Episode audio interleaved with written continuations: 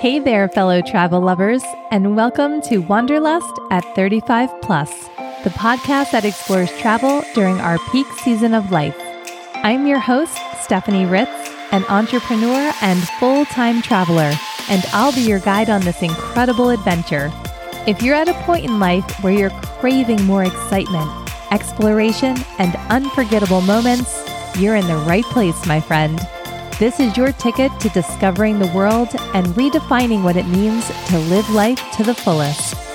In each episode, I'll share practical tips for making travel a lifestyle and take you behind the scenes of travel life as I share the ups and downs of life abroad.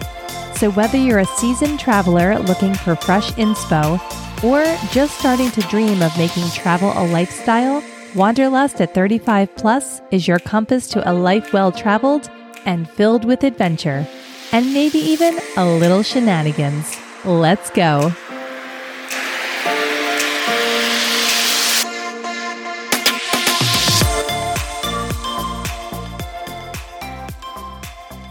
Welcome back, my friend. Tuesdays are for travel quickies that give you a satisfying hit of travel inspo and insights.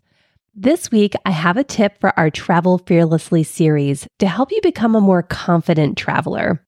One of the most frequently asked questions I receive is What do you do if you don't speak the language? Unfortunately for me, I only speak English. I opted for three years of Hebrew in high school. don't ask. I can't speak a word of it now, but fortunately, much of the world speaks English. So for us English speakers, we're very privileged in that way. However, I have been to several places where English was not widely spoken. As much as I'd love to Rosetta Stone my way into each location, it's just not feasible for the amount that I travel. So for those places, I have an easy peasy solution Google Translate. Google Translate is a free app that you can use to navigate foreign language.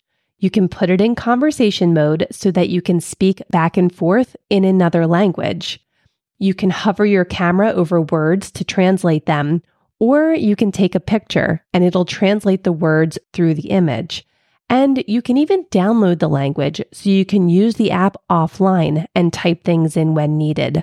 This is so incredibly useful for reading menus, labels, directions, and again, having conversations in countries where you don't speak the language. I'm also an iPhone user, which has a native translator that most people don't even realize is there and offers a lot of the same functionalities as Google Translate. So, whichever option you prefer, the world's languages are at your fingertips.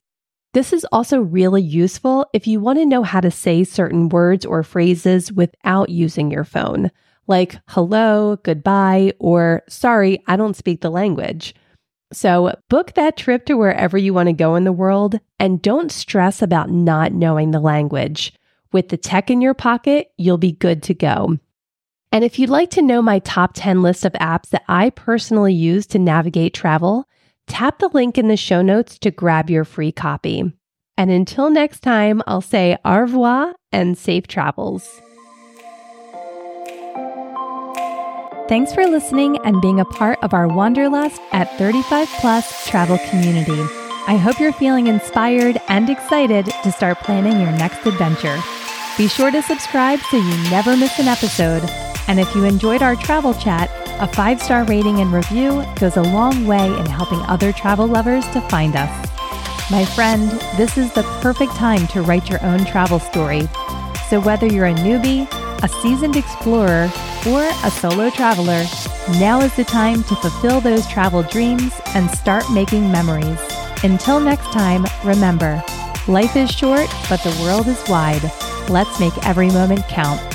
Safe travels, and I'll see you on the next episode of Wanderlust at 35 Plus.